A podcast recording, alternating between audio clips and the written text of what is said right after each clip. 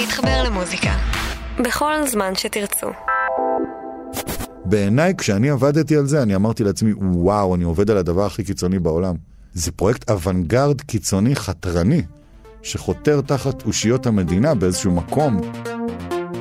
ואם זה יצליח, כנראה שיש שם איזו אומנות ברמה יותר גבוהה ממה שזה נראה.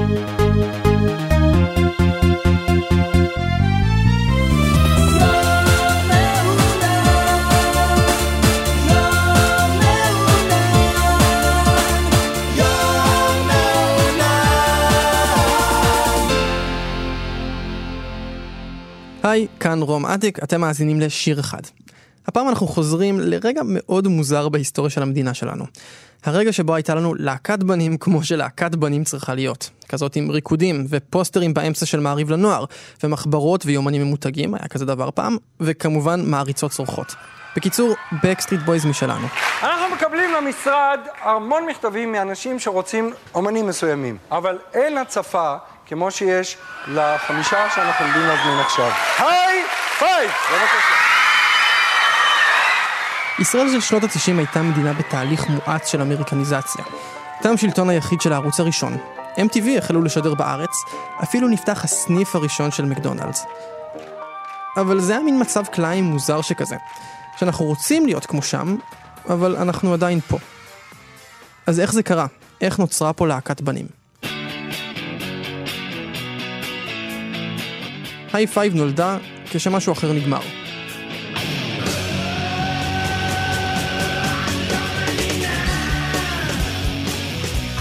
בתחילת שנות ה-90 הארץ נשטפה ב distortion. קראו לזה דור הרוקסן, על שם המועדון בצפון תל אביב, והיו שם איפה הילד, אביב גפן, תערובת אסקוט, זקני צפת, וגם מופע הארנבות של דוקטור קספר. בעיניי זה אף פעם לא הייתה להקת רוק, זה בעיניי להקת פופ. כי המטרה הייתה לגרום לזה ששירי רוק יהיה אפשר לרקוד איתם. זה שי להב, הוא היה קלידן זמר וכותב שירים של הקספרים. אף פעם לא אהבתי רוק בפני עצמו. לא חשבתי שאנחנו חלק מהסצנה של רוקסן, זה ברבות השנים, אנחנו משתפים עם זה פעולה, אבל אה, כל הרעיון, הטריק בקספר היה שאני מופיע עם מחשב.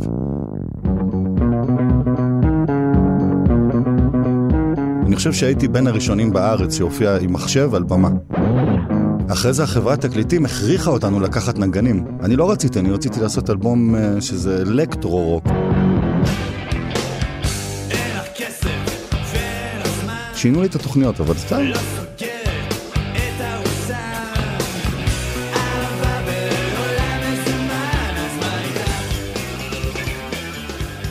האלבום הראשון של הלהקה יצא והיה הצלחה גדולה מאוד, ואז הגיעה הזדמנות חדשה. דודי לוי, שהפיק את האלבום הראשון שלנו, ביקש שאני אכתוב שיר לאיזה זמרת, שרון חזיז, שהוא הפיק לאלבום.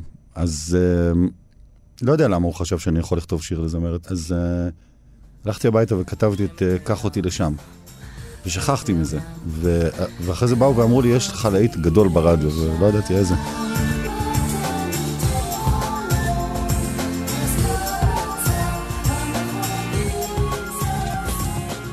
ומאז אה, כאילו המערכת אה, הכירה בי שאני יודע לכתוב שירי פופ, בוא נגיד ככה. בגלל שזה הצליח, אז שרון חזיז והמנהלים פנו אליי.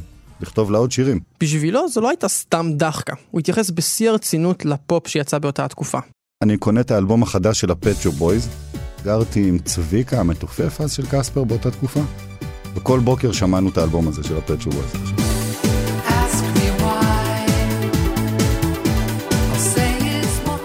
אם מישהו היה חושב שבזמן שאנחנו הוצאנו את האלבום השני של קספר, זה הדיסקים שקניתי, Pet Shop Boys החדש, אני לא חושב שאנשים היו מאמינים, אבל זה היה הקטע שלי, לא יודע. זה לא כמו היום שכל הרוקרים אה, מאמינים באלוהים, שומעים מזרחית ומתחנפים לכולם, שהם, אה, אנחנו בסדר, זה, זה לא כמו היום. אז הרוקרים עוד היו מפאיניקים, והיה להם עוצמה.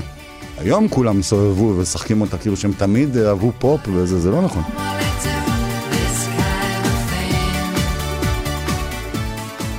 בזמן שכל החבר'ה שסביבו שמעו גראנג', לבשו פלנל, עשו פרוזק, אתם יודעים כל הדברים שהרוקר הממוצע עשה ב nineties, הדברים שריתקו את שי היו ה Pet Shop Boys, מדונה, כל מה שנחשב אז פופ מלוקק. אמרתי, וואו, זה הפופ החדש, כאילו, זה הפופ שנות התשעים פתאום. אני נורא הייתי מחובר לזה, ברגע ששמעתי נגיד שמותר לעשות אה, bass drum four on the floor, מה שנקרא. זה אומר בום, בום, בום, בום, עד אז לעשות שיר יפה. עם המקצב הזה לא הלך ביחד. זאת אומרת, המקצב הזה היה שמור לקטעי טראנס כאלה מחתרתיים. ו Pet Shop Boys בשיר הזה במיוחד, זה פעם ראשונה ששמעתי שיר יפה על מקצב של טראנס בעצם. אז זה גישה אחרת להפקה. ההשפעות האלה לא ממש יכלו להשתלב במוזיקה של הקספרים, אבל שי פתאום מבין. עכשיו, אחרי שהוא כתב להיט אחד לשרון חזיז, הוא יכול לכתוב עוד שירי פופ. וזה מה שהוא עשה. ואז אה, ישבתי על המחשב, אני הייתי רגיל לתכנת קודם פלייבק, ואז לראות מזה מה השירה שתתאים, פחות או יותר. ויותר חיפשתי איך להצליח להגיע לטריק הזה שזה דאנס, ועדיין שיהיה שיר מלודי. קודם כל התחלתי עם ה bass drum הזה. עד אז לא השתמשתי בו באף שיר. ותמיד זה הפריע לי, כאילו, כשאני עושה את זה, שזה נשמע... כאילו זה נשמע מקוטע. הם ידעו לעשות את זה יותר שזה זורם כזה. ואז גיליתי שאם עושים הייהטים, ככה, אה, זהו, זה נורא שימח אותי שכאילו זה, והטריק שעשה מבחינתי את המקצב, זה ממש לקחתי את זה מה Pet Shop Boys, זה הקלאבס, זה משהו בטח מעץ כזה שנותנים מכות. זה כבר נתן לי הרגשה שאני נמצא בתוך המקצב של הדנס, ואז מפה היה את העניין של ה... במדונה, בשיר, כל הזמן האקורדים יורדים, אני חושב שסוג של כרומטי או מה שזה לא יהיה. Since you came into my life. שזה יורד תו, תו, תו, תו, כל הבית כל הזמן יורד, אז גם פה נורא רציתי בית כזה. אז יש בס, ועכשיו זה הבית עם האקורדים שיורדים. יורד ויורד ויורד. עכשיו צריך כינורות כמובן בשביל השמלץ. עכשיו, לבית אני רציתי משהו שיישמע כזה עוד יותר dancy או משהו כזה. ידעתי שעושים מין אה, מה שנקרא sequence, שמעתי כל הזמן שיש טיקה טוקו טוקו טוקו, משהו כזה שעושה, ואיך עושים את זה? אז ניגנתי איזה משהו, שזה היה נשמע לי קשור איכשהו. אמרתי, זה יקפיץ. ובפזמון כמובן שצריך את הפסנתר והחצוצרות שעושות את התשובות.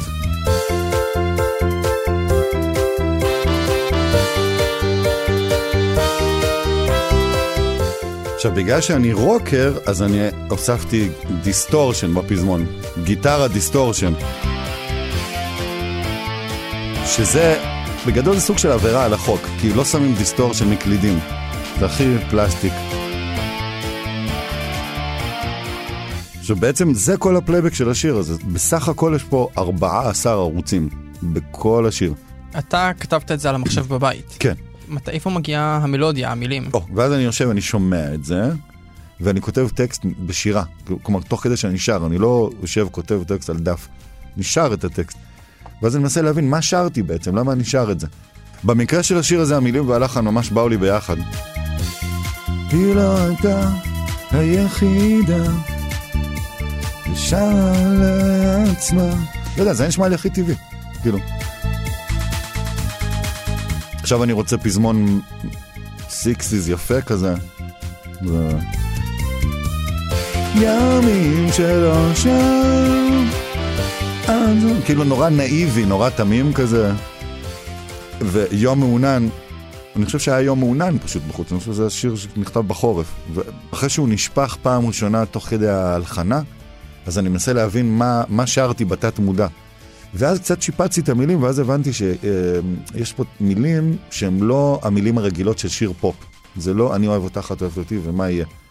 זה שיר שהוא עם איזה מסר כזה, אה, שהיום אני מבין שהוא מסר ניו אייג' כזה באיזשהו מקום, וזה אומר אה, ימים של אושר, אז אני אשמור לי אותם. כשיהיה לי יום מעונן, יום לא מאושר, אז אני אשלוף את הזיכרון הזה של הימים המאושרים ואני אשתמש בו. ואמרתי, וואו, איזה יופי, כאילו, זו מחשבה יפה.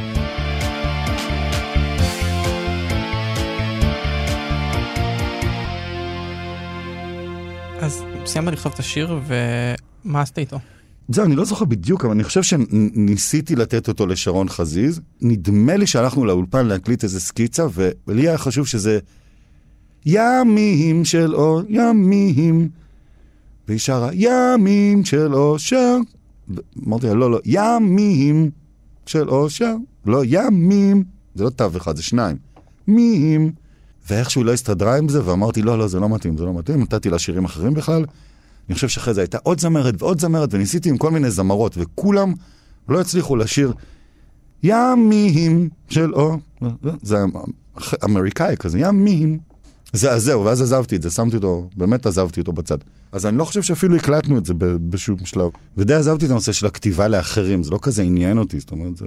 אם פנו אליי אז הייתי כותב, לא, לא חשבתי שזה מקצוע, בוא נגיד ככה. הייתי נורא בלהקה בקספר, מה רציתי שנהיה, שנצליח, זהו, זה מה שעניין אותי, לא לכתוב לאחרים, כאילו. עברו מאז שנתיים והארץ השתנתה. ב-95, אחרי רצח רבין, גם הפסקול הישראלי שינה צורה. לא עוד רוק. גלגלצ באה לעולם, והביאה עימה סוף שבוע רגוע. קספר אה, לא הצליח. זאת אומרת, הוצאנו כבר את האלבום השלישי. להזכיר למי שמקשיב לנו, באלבום השלישי של קספר יש את השיר "אחלום לנצח", תראו אותי, השיר שלי ועוד ועוד, הלהיטים הכי גדולים של הלהקה, והם לא מצליחים. והאלבום הזה יוצא ולא מוכר כלום, ואין הופעות ואין שום דבר, ואני לא מצליח להבין. לי סיפרו שאת הסינגל של uh, חלום לנצח, גל"צ היו זורקים על הקירות, מרוב בוז וממש בזו לנו כאילו. אז נורא נעלבתי, ראיתי שאין הופעות, אין כלום, זה לא מתקדם לשום מקום, מה אני אמור לעשות? רשמית קספר מעולם לא התפרקו. זאת אומרת, אה, המנהל הודיע על יציאה לחופשה, שמתחילה ב-20 בינואר 96. ב-20 בינואר 96, יעל לוי קרא לי לפגישה. יעל לוי, לא הזמרת, הייתה אשת יחסי הציבור של דוקטור קספר מטעם עד ארצי. יעל לוי היא סוג של סיפור חיי. היא הייתה אייקון שנקינאי שאי אפשר לדמיין היום. היא ישבה באוזן השלישית בשנקין, ובעיניי נחשבה לשיא ה... זהו, זה אני מטבריה. גדלתי בטבריה, ובשבילי להגיע לשנקין בגיל 18 ולעבור ליד הבניין של האוזן השלישית, אני כבר הרגשתי שאני נוגע בוואו, כלומר, ב... לא, אין, זה היה מדהים פשוט. ההערצה שהייתה לי לזה. היום יש לה שם אחר. שלום, כאן יעל האריס. ואנחנו מדברים בטלפון כי היא גרה די רחוק. אני גרה ב- ביערות של מערב אוסטרליה, בקהילה מאוד קטנה של 500 אה, אנשים. חיים שונים לגמרי מתל אביב, אני יכולה להגיד לך את זה בבירור. בשנות ה-90 היא הגיעה מהקיבוץ לתל אביב, עבדה באוזן השלישית עם נושא המקבט, ואז הגיעה לעבוד בהד ארצי, עם מי שהיה הסנדק של הרוק הישראלי, חיים שמש.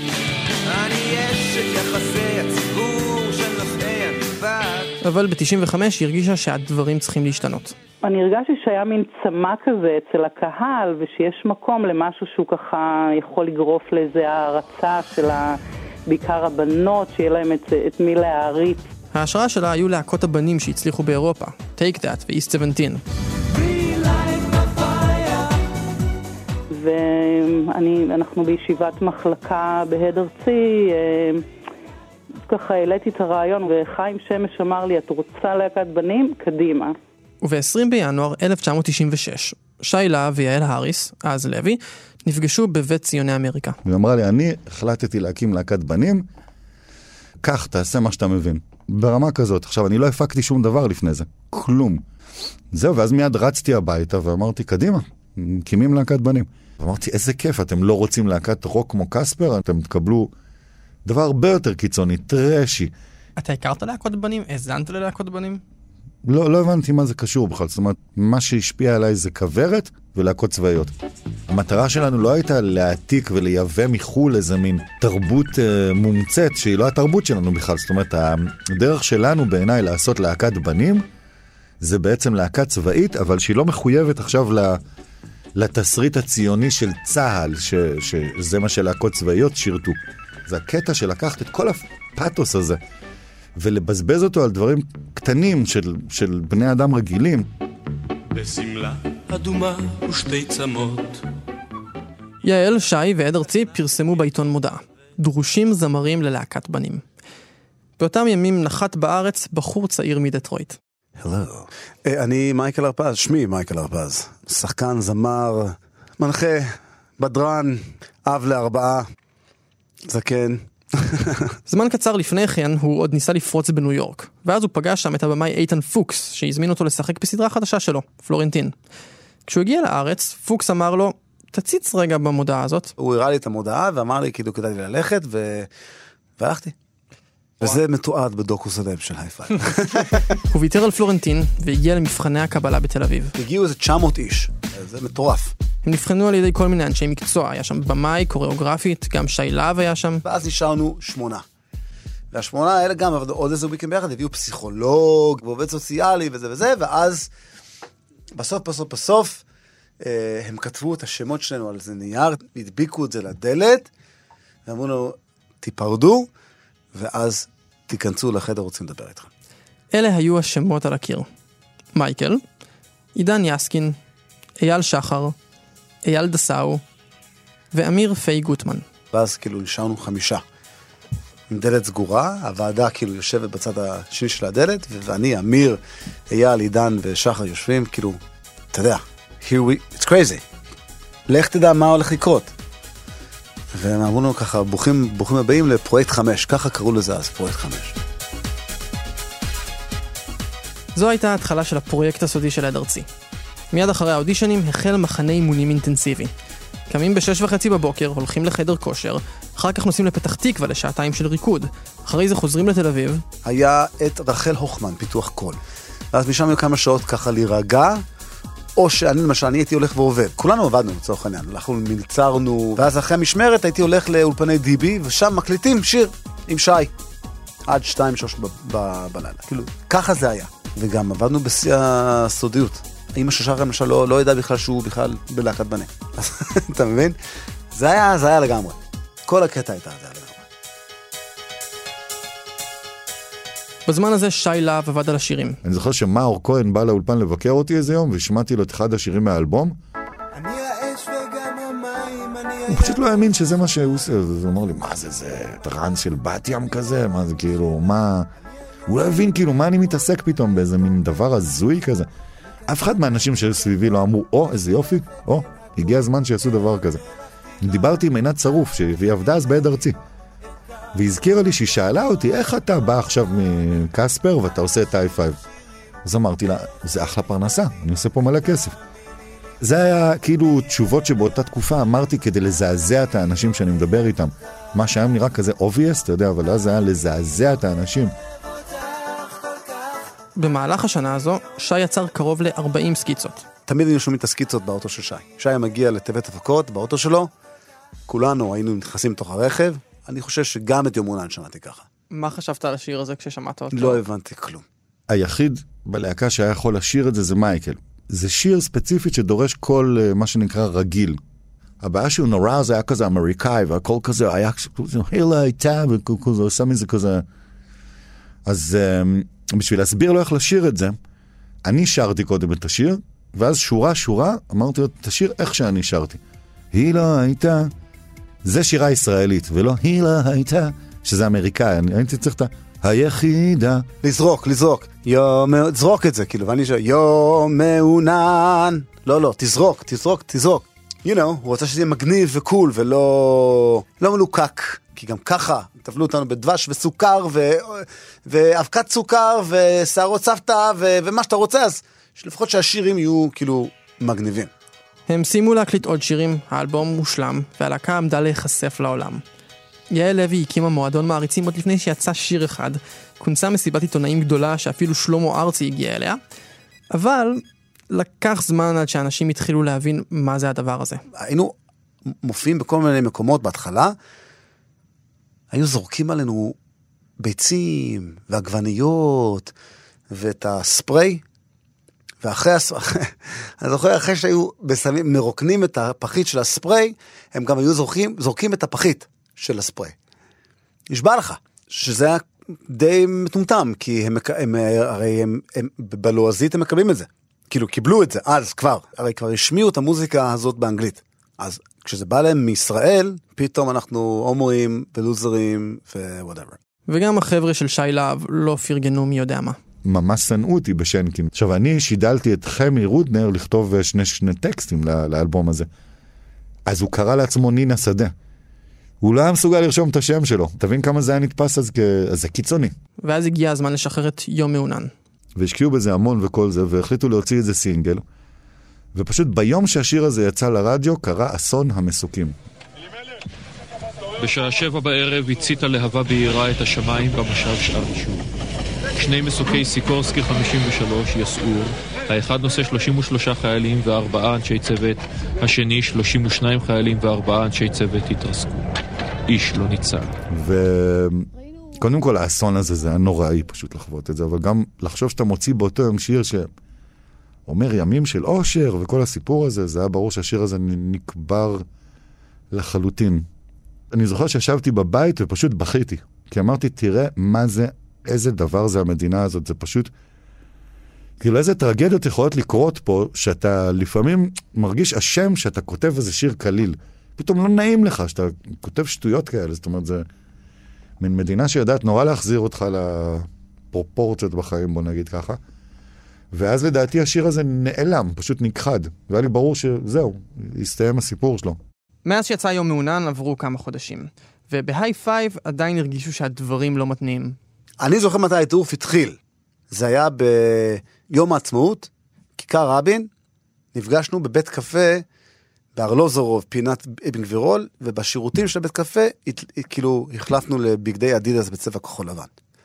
ואז התחלנו ללכת ברגל, ופתאום אנחנו כאילו קולטים שכאילו בנות מסתכלות, ואומרות, ופתאום הן מתחילות ללכת אחרינו, ופתאום אנחנו הולכים יותר מהר, והן מתחילות לרדוף אחרינו. ואז אנחנו עולים לבמה, ופתאום אנחנו שומעים כאילו 80 אלף איש היו שם לפנינו.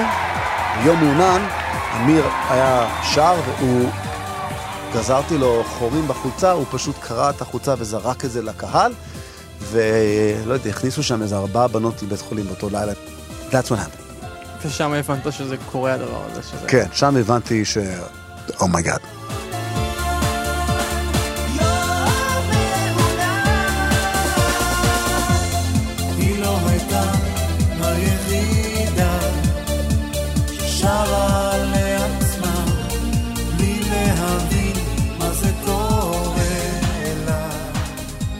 היית ציני לגבי זה?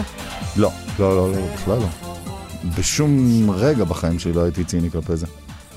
זה בעיניי היה אה, יצירה חשובה. זאת אומרת, לא רק לא ציני, זה דבר חשוב לעשות אותו. חלק חשוב בתרבות הישראלית שחייב לקרות. בעיניי היה חסר את האלמנט הזה של הקצת פחות רצינות, קצת פחות... כלומר, אני באתי ממקום, שנ... מהדור שנמאס לו מהשירה האישית מדי. של האדם בתוך עצמו הוא גר, וכל אחד אה, בפרח השדה, וכולם נהיו כאלה, מה זה פילוסופים על עצמם. ולי דווקא קצת היה חסר על הכיפאק של החבר'ה, של הביחד, של ה... פחות הבן אדם עצמו, הגאון הגדול שכותב לו שירים לבד, נו, בסדר. אתה שומע את השיר הזה היום, תגיד, אתה נהנה ממנו? אתה אוהב אותו? היום אני, מאוד קשה לי להקשיב ל-i 5 בגלל, כן, כל מה שקרה עם אמיר וזה, אז אני כאילו, אני מאוד גאה בכל מה שעשינו, ו- והייתי שומע את זה וס- ומחייך, היום זה גורם לי קצת לבכות, אז אני קצת פחות מקשיב ל- ללהקה. כשאתה מופיע, אתה מבצע שירים של i5? מהמם. ואתה עושה את זה בכיף? אהה. כן. מישהו צריך לשיר את השירים האלה. מי ישיר אותם אם אני לא אשיר אותם?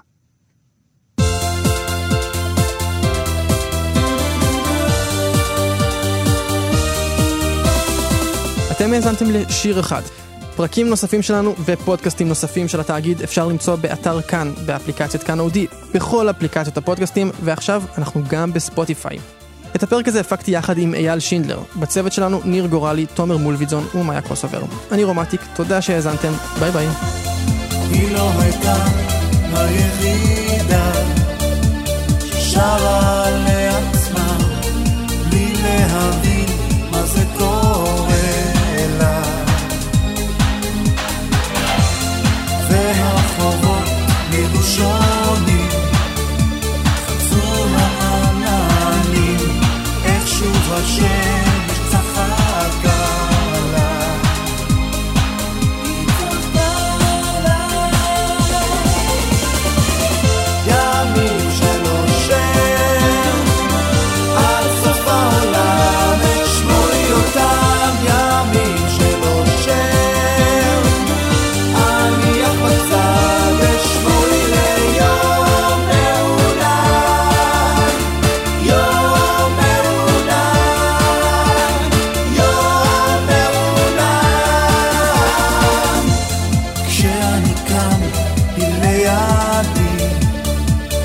הבית הוא וכל השאר לא לי.